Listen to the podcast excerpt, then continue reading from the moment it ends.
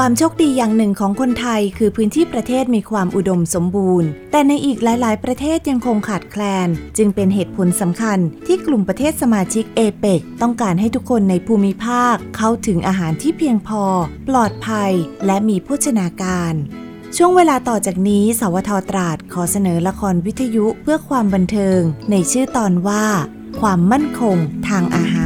าร ทำอะไรอยู่น่ะหอมไกลไปถึงหน้าบ้านเลย แล้วนั่นมะม่วงที่สอยลงมา สุกพอดีกำลังน่ากินแน่ๆพี่ว่าพี่กำลังจะได้กินข้าวเหนียวมะม่วงแน่ๆเลย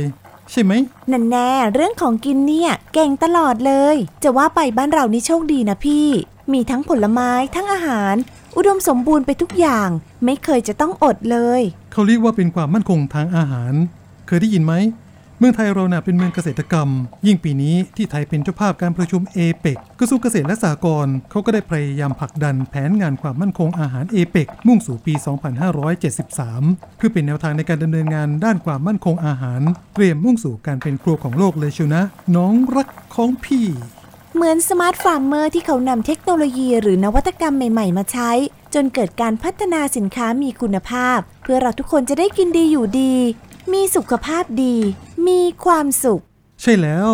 แล้วยิ่งจะมีความสุขมากกว่านี้อีกนะ ถ้าตอนนี้จะได้กินข้าวเหนียวมะม่วงสักจาน โอ้โห สวยน่ากินเชียว ท้องพี่เริ่มร้องแล้วนะ แหมตลกบริโภคตลอดเลยนะคะฮ่า